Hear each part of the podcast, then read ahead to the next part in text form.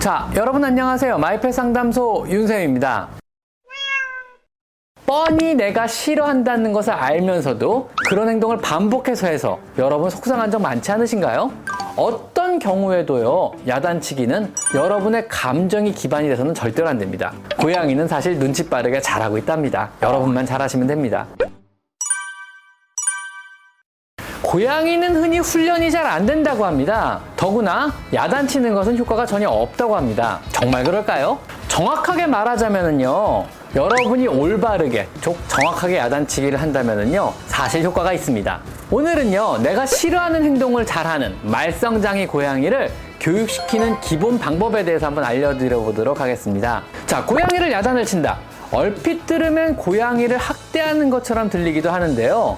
여기서 야단을 친단 말을 잠시 정의할 필요가 있을 것 같습니다. 고양이에게 혹은 강아지에게 야단을 친다는 말의 의미는요. 절대로 체벌을 의미하지는 않습니다.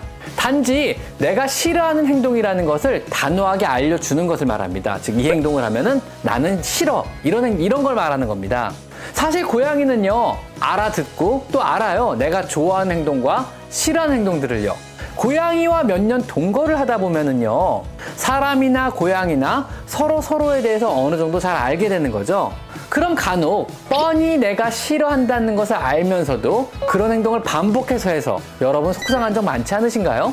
때로는 내가 싫어하는 행동을 반복하는 고양이에게 안 되라고 알려줄 필요가 있지 않을까요? 이런 안 되라는 야단칭의 행위는요, 반드시 고양이의 안 좋은 행동을 중단시키는 목적이어야만 합니다. 꼭 해서는 안 되는 행위에서만 사용을 하셔야만 하는 거죠. 일단 한 가지 단어를 정해야만 합니다. 간결하고 단호한 어감에 한 단어를 정하는 것이 좋습니다.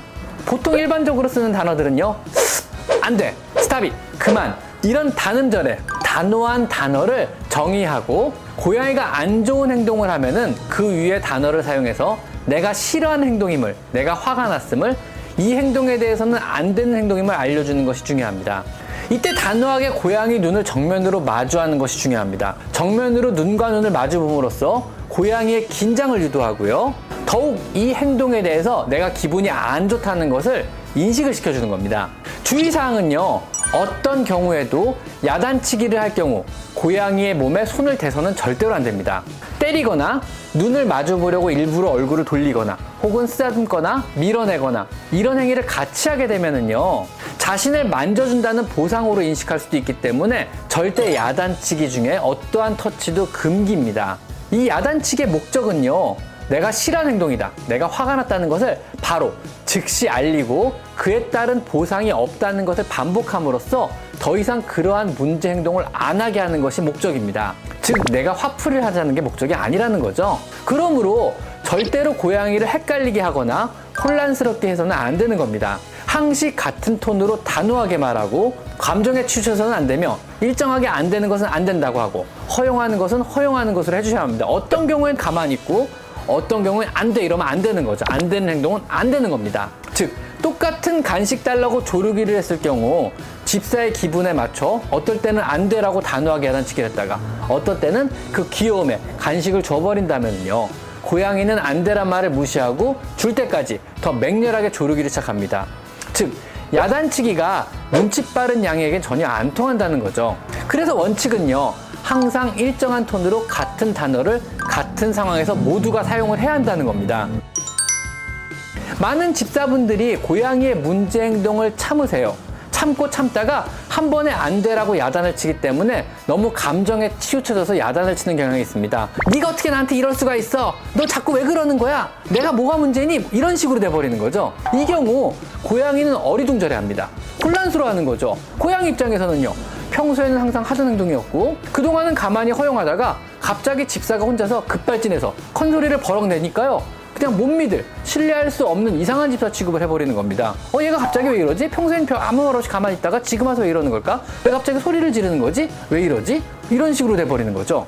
이건 사람과 사람 사이에서도 마찬가지 아닌가요? 여러분이 갑자기 내가 그동안 얼마나 참았는지 알아? 이런 소리를 들으면 어리둥절하잖아요. 그지 않은가요?